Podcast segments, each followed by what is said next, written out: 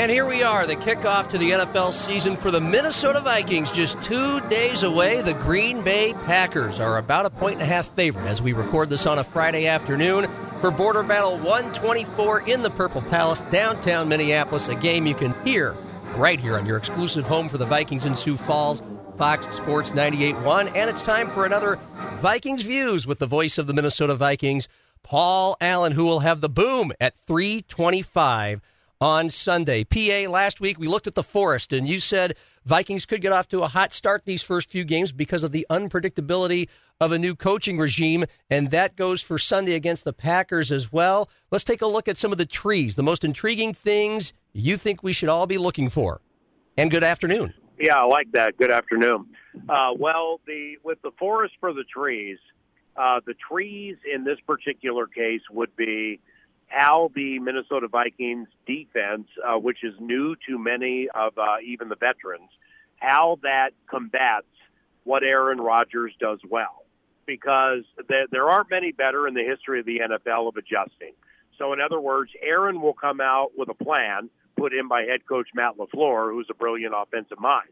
And they're going to be caught off guard with some things. So maybe it leads to a three and out. Maybe it leads to a turnover. Probably not, but who knows? So after that, in the metaphorical and cliched chess game, what does the Vikings defense do to counter what twelve's going to bring? Uh, that's, that's a very big tree with a lot of rings. And then the other side of the ball, it's Kirk Cousins, who, let's face it, the end of the Mike Zimmer era suggested that Kirk didn't quite feel supported like he could and should. Now he has an offensive-minded head coach coming over from the Super Bowl-winning Rams in Kevin O'Connell. What do you expect out of Kirk Cousins this season and out of game one that might look and feel different? So a couple of years ago, you know, Kirk threw the most touchdowns of his career, and last year he threw the second most. So, I mean, it's I don't I don't really know how how, how we can portray it, you know, being as bad as some people think it was when it really wasn't, but that's okay. Um, the and I'm not talking about you. I'm just talking about a general narrative sure. that has kind of been established in the offseason.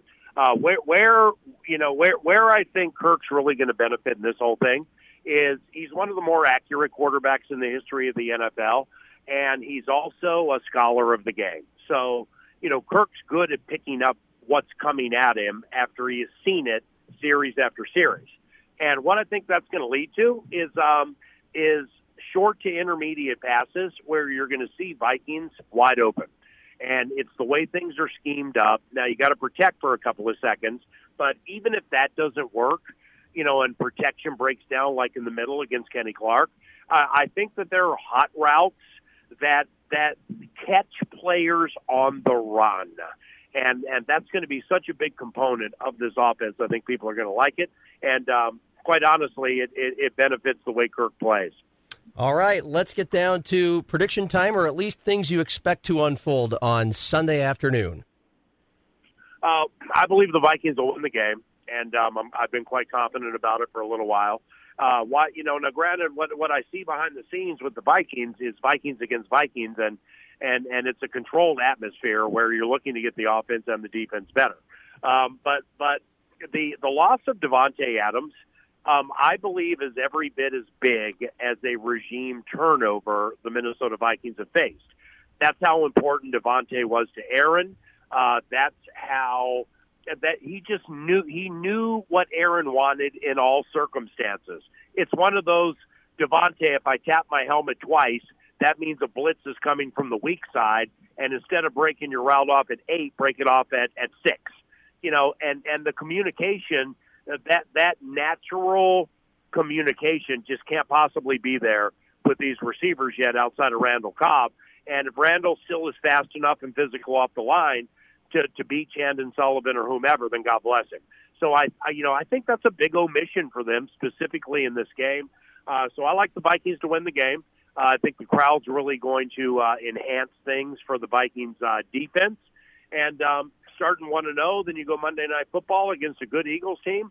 Uh, it all starts Sunday, and it's going to be a lot of fun. Pre-game two thirty, Boom at three twenty-five. Eager to hear you, Paul Allen. Thank you so much, as always. Got you, J G. Have a good weekend and enjoy the game. And Vikings Views, brought to you by Arrowhead Automotive, where most of all, they love cars and care about yours. By Bargain Barn Tire Center, your factory direct Bridgestone and Firestone dealer. By Boyer Trucks, your heavy-duty Ford specialist. And by Alan Unruh, Chiropractic Clinic. Live pain-free, stress-free. I'm John Gaskins. We'll talk again next week on another Vikings Views.